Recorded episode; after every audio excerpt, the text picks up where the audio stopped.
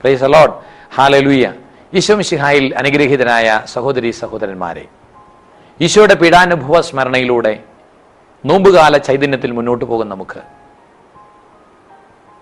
ആത്മാർത്ഥമായ ആത്മസമർപ്പണത്തിന്റെ ചിന്തകൾ ഇന്ന് പങ്കുവയ്ക്കാം. രാജാക്കന്മാരുടെ ഒന്നാം പുസ്തകത്തിന്റെ പതിനേഴാം അധ്യായത്തിൽ ഇസ്രായേൽ ജനം മുഴുവൻ മൂന്ന് വർഷവും ആറ് മാസവും ഭൂമിയിൽ മഴ കിട്ടാതെ കൊടിയ വരൾച്ചയിലൂടെ വരൾച്ചയിലൂടെ കടന്നു പോകുമ്പോൾ ദൈവമായ കർത്താവ് ഏലിയ പ്രവാചകനെ സറത്തായിലെ ഒരു വിധവയുടെ പക്കലേക്ക് അയക്കുന്നു. പ്രവാചകൻ പട്ടണ കവാടത്തിലെത്തുമ്പോൾ വിധവ വിറക് ശേഖരിക്കാനായിട്ട് പോവുകയാണ്. അവൻ അവളോട് പറഞ്ഞു അല്പം വെള്ളം കുടിക്കാൻ തരിക.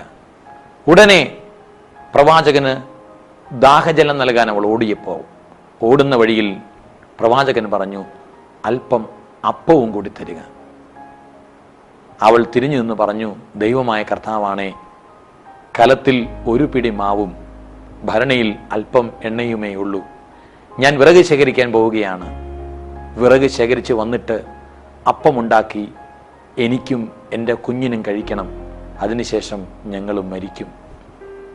പ്രവാചകൻ അവളോട് പറഞ്ഞു നീ ആദ്യം പോയി അപ്പമുണ്ടാക്കി എനിക്ക് കൊണ്ടുവന്ന് തരിക.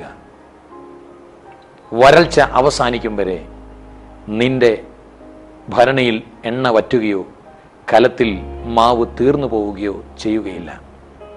ദൈവപുരുഷന്റെ വാക്ക് കേട്ട് അവൾ അനുസരണയോടെ അപ്പമുണ്ടാക്കി കൊടുത്തു. അനേക നാളുകൾ വരൾച്ച അവസാനിക്കുന്നത് വരെ അവളും കുഞ്ഞും പ്രവാചകനും വിശപ്പടക്കാൻ ബുദ്ധിമുട്ടേണ്ടി വരാത്ത വിധം ദൈവമായ കർത്താവ് അവളുടെ ഭരണിയിൽ എണ്ണ വറ്റിച്ചില്ല കലത്തിൽ മാവ് തീർത്തില്ല. പ്രിയപ്പെട്ട സഹോദരങ്ങളെ ഈ നോമ്പുകാലം നമ്മുടെ മുമ്പിൽ വരുന്ന ആവശ്യക്കാരുടെ ആവശ്യങ്ങൾക്ക് മുമ്പിൽ ദൈവീക ചൈതന്യം ദൈവീക സ്വരം ദൈവീക സാന്നിധ്യം അനുഭവിച്ചുകൊണ്ട് ദൈവപുരുഷരായി കണ്ടുകൊണ്ട് അവർക്ക് നന്മ ചെയ്ത് ജീവിതത്തിൽ ഒരിക്കലും നിലയ്ക്കാത്ത നന്മ സ്വീകരിക്കുവാൻ ദൈവം നമ്മെ അനുഗ്രഹിക്കട്ടെ. ദൈവത്തിന്റെ പരിശുദ്ധാത്മാവ് അതിനുള്ള കൃപാവനങ്ങൾ നമ്മൾ നിറയ്ക്കട്ടെ.